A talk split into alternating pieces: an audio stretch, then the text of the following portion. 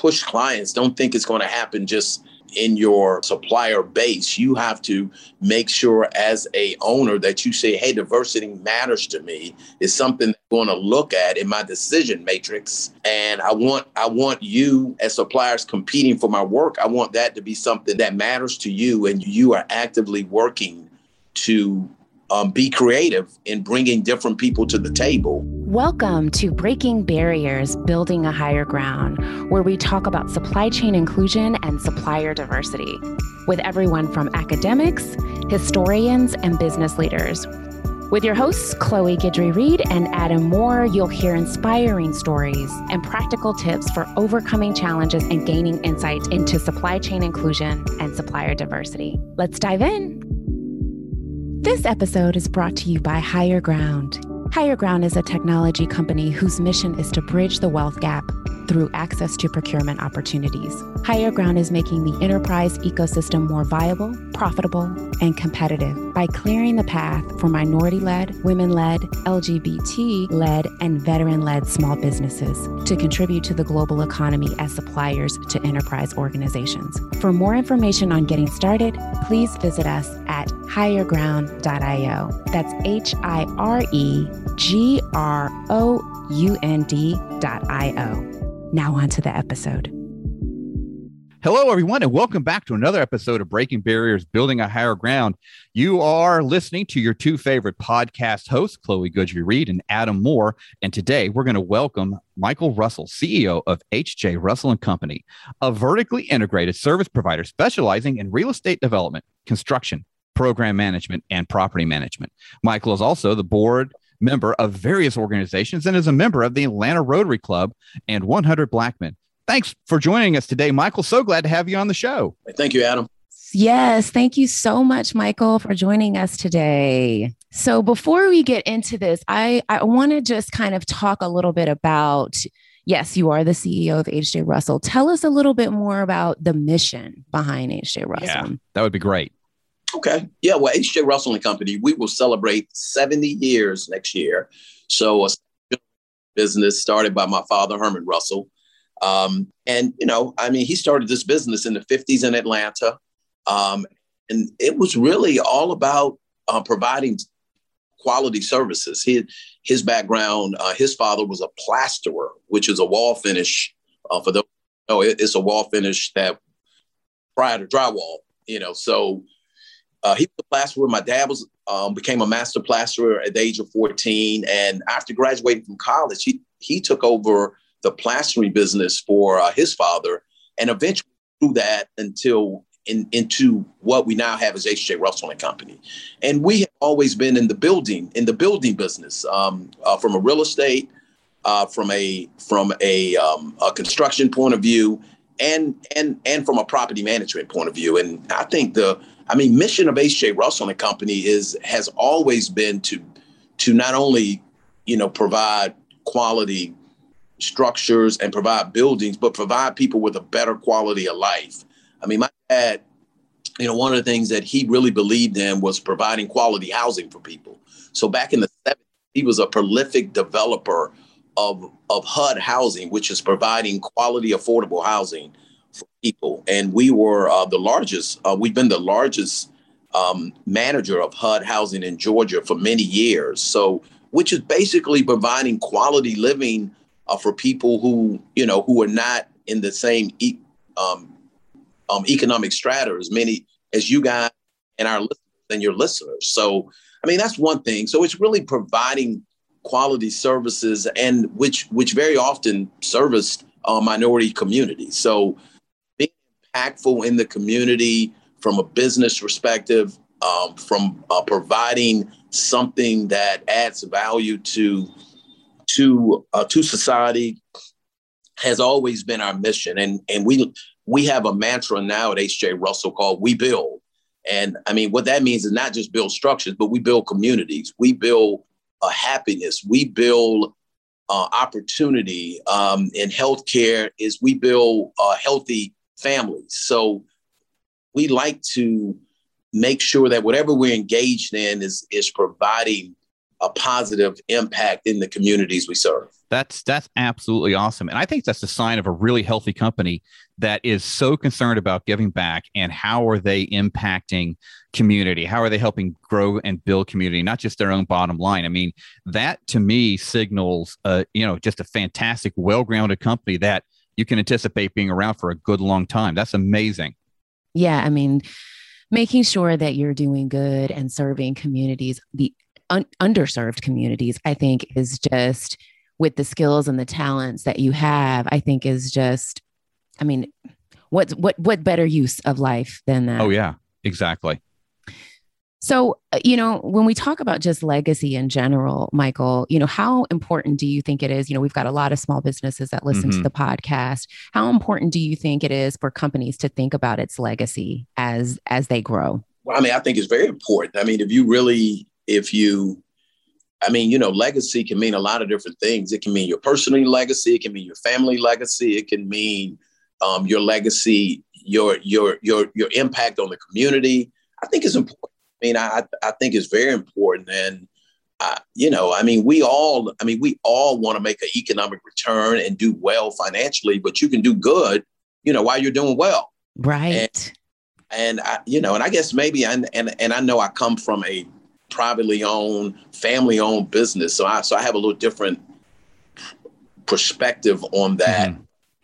And and I come from a business that's been grounded, you know, we're we were founded in Atlanta. We work a- across the nation, but we still have our base in Atlanta. And we feel very, very much that we've been blessed. Atlanta's been a great place for us to grow our business. And we want to make sure that our legacy is positive. And we're, you know, that when H.J. Russell, hopefully we're around of a, a long, long, long time, but mm-hmm. that yeah. family um, has been positively impactful in in the communities we serve. We think that's just very important. And, you know, we hope more businesses um, look at at that as they grow their businesses. How how are they also um, how are they growing the communities in which they serve?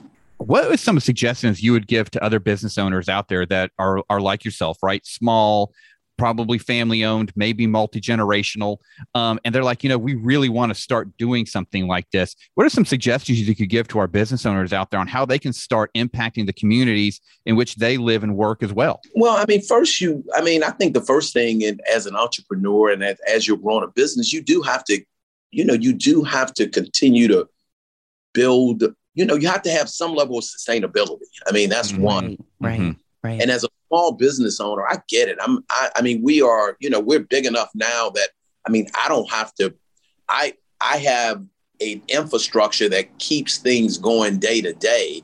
Um important. So me as a as a founder, as an I mean, you um not as a founder, but as a CEO and as a part of uh, the ownership of the organization, I can I can have a, a high level of sensitivity as to how is how is my company engaging in the community on the give back. And and I'm I guess I'm just a believer too. If you do that, and if people think you're sincere about it, business will come your way. I mean, I mean, you have to go out and get it, but but that reputation and that um, and the, and the history you have of being impactful will mean something to uh, many clients that you want to do business with.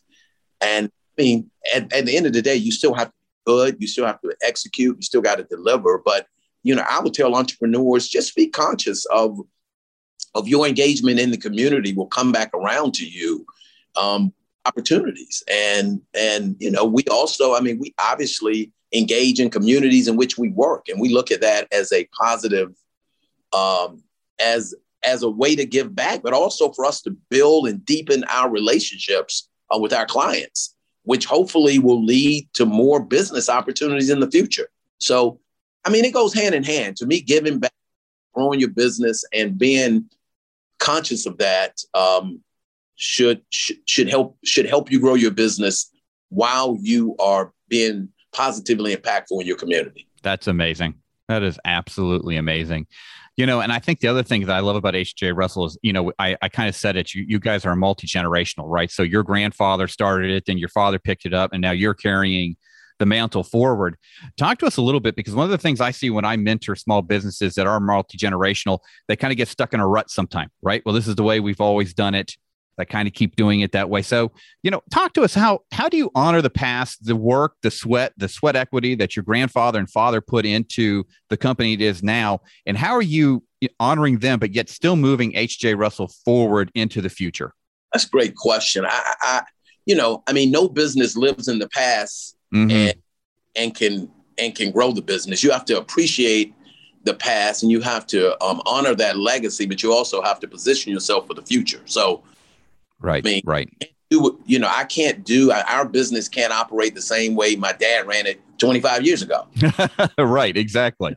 But at the same time, it really gets down to kind of your fundamentals and and your and your culture. I mean, I the culture that my dad um, built this organization on of integrity, of doing what you say you're going to do, uh, of really um, just being, as, I'm saying, being a positive contributor to the communities we serve.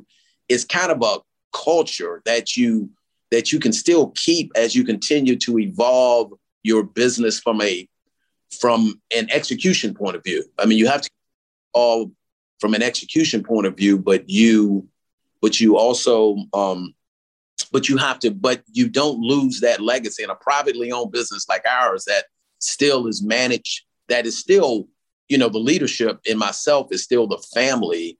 Um you know we have the opportunity to make sure that that that culture stays intact. And i mean that's really i mean that's very key. That's my job.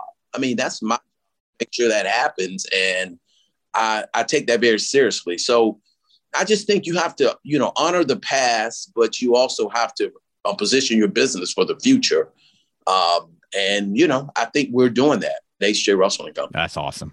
Very nice. That is Very awesome. Nice. Yep. So, you know, when you talk about just the family in general, how, you know, how has your experience as the CEO been different from, you know, potentially other CEOs that, you know, are not running family businesses and and and how has that impacted just how you've been the CEO and how you've been able to run it, being that it's family? I mean, I couldn't. I mean, I could imagine running a business with my family, but I know that at times that that may that could get tense. It could, you know, just you know what I mean. Just it could, yeah, yeah. So, and I mean, I, I just I'd love to hear your perspective on that. Well, yeah. Well, fa- I mean, I tell when I talk to groups, I, I mean, I do family and business don't naturally mix. I mean, I mm-hmm. think right, right, right.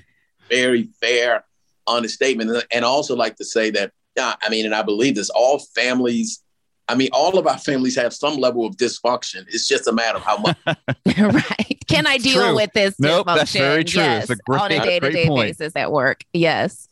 So, but fortunately, I mean, the way we we operate, I have a brother and a sister who, from an ownership perspective, we all are you know, we all are owners of the business, but I really, they've given me the leadership of H. Russell and Company. I mean, I'm, I manage and operate and lead companies. So it's not as if, you know, that when I'm making decisions on a, on any kind of regular basis, I'm having to go back to a family entity to, to get consensus. I mean, you can't run a business that way. So fortunately, we have developed, I would call it just you know, we developed some business guidelines of of you know that if you have somebody in a leadership position, you got to allow that person lead to lead. Right. Yeah. And yep. That's one. I mean, I think in a family business, you can't have a you can't make decisions. You can't make you can't make um, everyday decisions by committee. So, you know, my family allows me to lead HJ Russell and Company, even though they are involved in the ownership. We're all involved in the ownership together.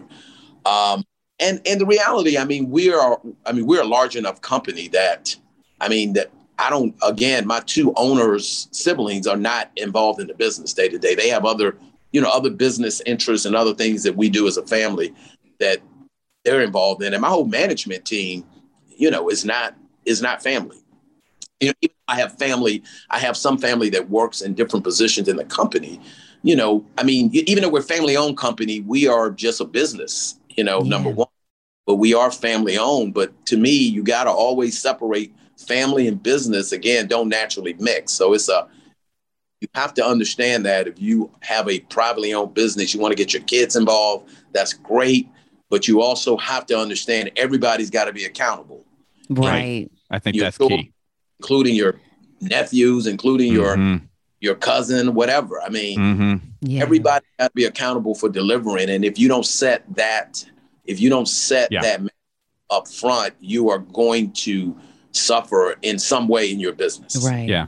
You know, I think that's a I, that's a great point, and I actually uh, had a, a, a the privilege of talking to one of the Cathys, right? Uh, talk about a large family-owned business, um, and they were telling us that the the policy is that if one of the families, children, you know, nephews, nieces wants to work at Chick Fil A, first of all, they have to graduate from a, a college, and then they have to go work three to five years for another firm before they can come into Chick Fil A.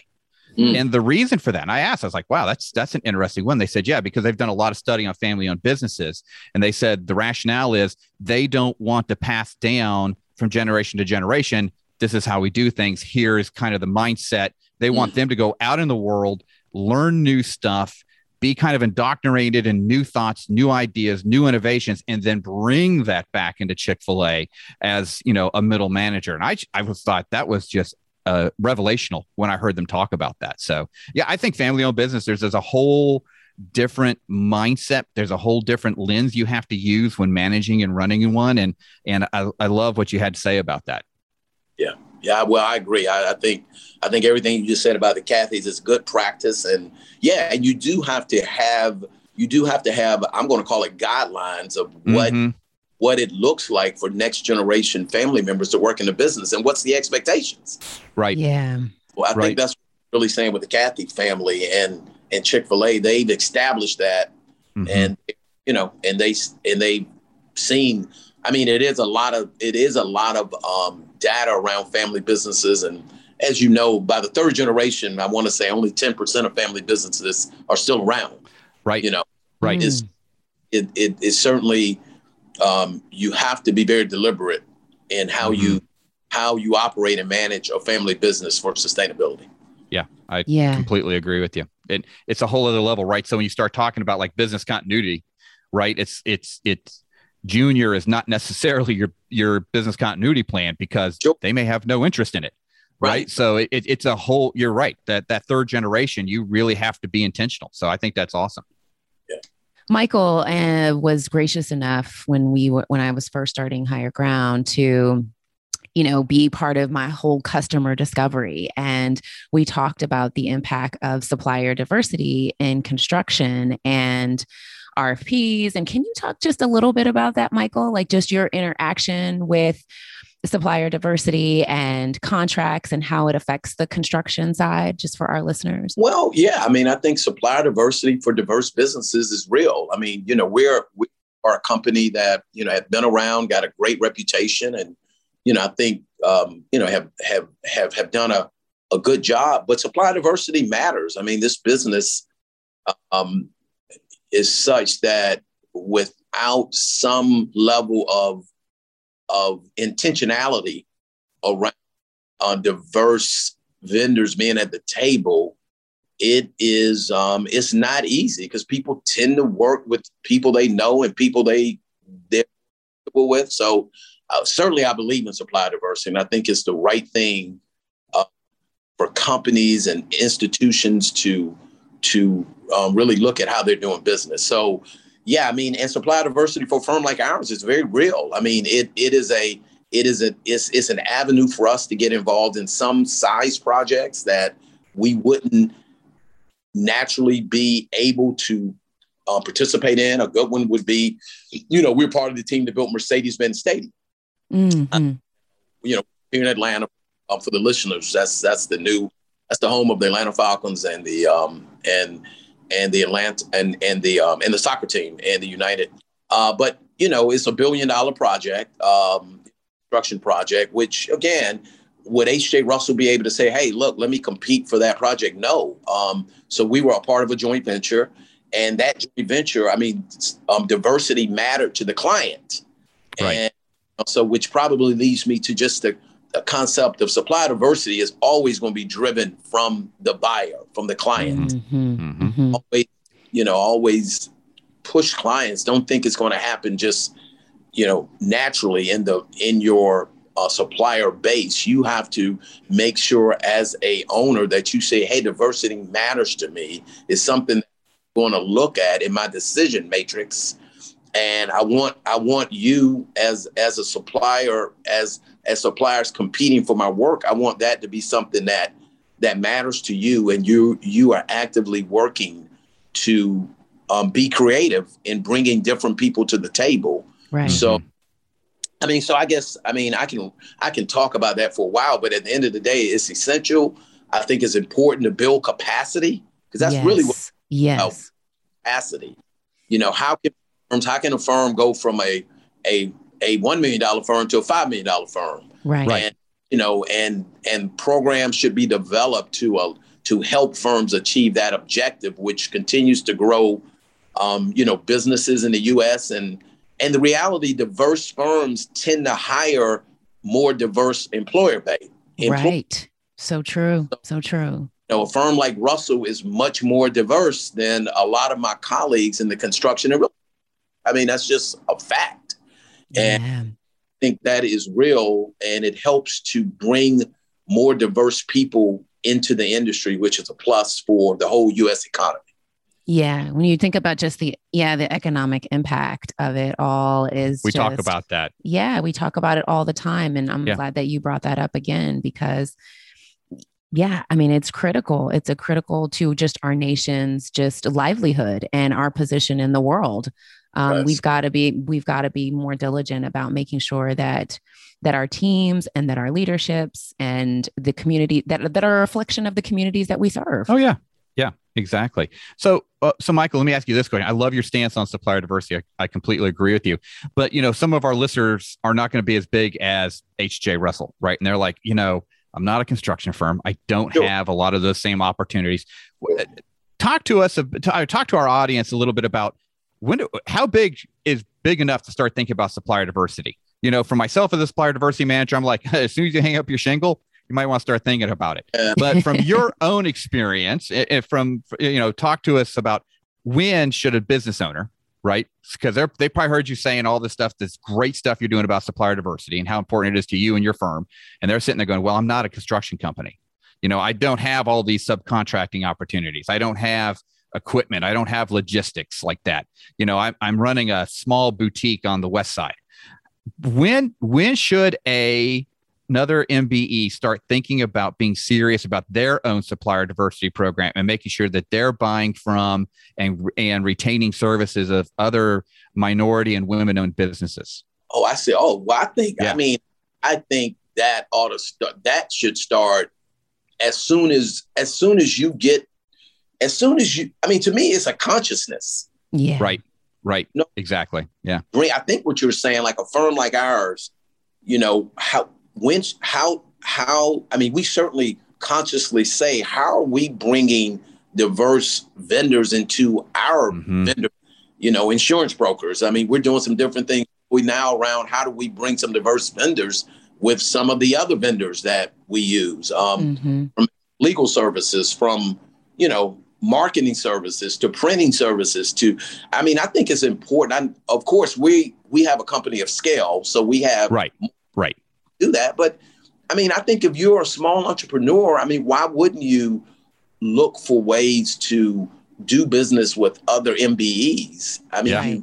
from day know, one right I Completely Yeah. agree. but i mean but at the end of the day though you got to grow your you want to work with people who you know can deliver but yes. And I don't think you know even if you look at my business um today or you look at who I'm doing business with, I do business with people who can deliver, and Yes. Mhm. I want that to be a diverse vendor base, and it is, but it's certainly not all black, it's not all white, it's not all it's Right. not all Hispanic, but you got to work with people who can deliver. But as a as a minority business, I would I would like to think that people say, "Hey, look, as I'm growing my business." As I can find uh, other vendors who service me, I would like to be consciously looking for other minority vendors who can who I can work with. That's the only way you you know that's the only way you turn over dollars Right. in- the MBE community. I mean that's that's how you Mhm. build. That's how you start to build a um, a middle class. That's how you start to build entrepreneur. That's how you that's how you start to build up um, the MBE community to be sustainable is by being supportive of each other. So I think you start really, but it's you know every I think everybody's gonna have a different level of consciousness and awareness of that. But from my vantage point, I mean, people should be thinking about that as soon as they you know legitimately are out looking for vendors and other service providers. Yep. If, if this was church, I'd stand up and give you a really loud amen after that one because that's exactly what I've been saying for years now. Yes, yeah. yes, yes, yes. Well, before we wrap up, Michael, I would love to hear a little bit about the Russell Innovation Center. Yeah. Tell us what was the inspiration behind it and you know how you anticipated creating change in the community. Okay. Well, the Russell um, Innovation Center for Entrepreneurs, which the acronym is RICE, mm-hmm. uh, like was uh, was really um, really about three or four years ago. It's it's mm-hmm. we moved out of our building, and frankly, I mean, we've been in. We moved out of our office building that the H.J. Russell was in in 2016, and I mean, when we did that, I, I, I, uh, we did that for various reasons. We just needed some upgraded space. We uh, for various reasons, but that's not important. But what we were focused on was how are we going to repurpose this building to still be impactful in this community? Because we're mm. in a community on the west side by the AU Center that you know H.J. Russell and Company's been in, been a been a major part of that community for 45 years.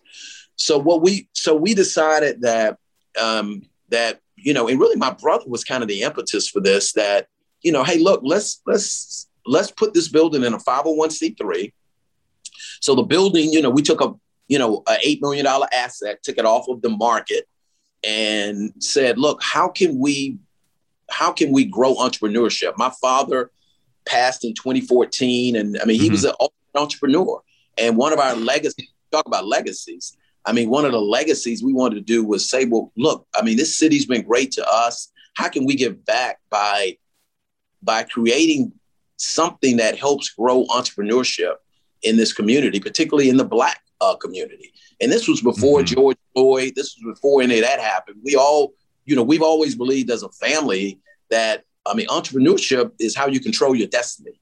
Right. And and for people who have the gumption to be entrepreneurs, we we want to, and and, and my dad and the company's always been supportive of mm-hmm. that.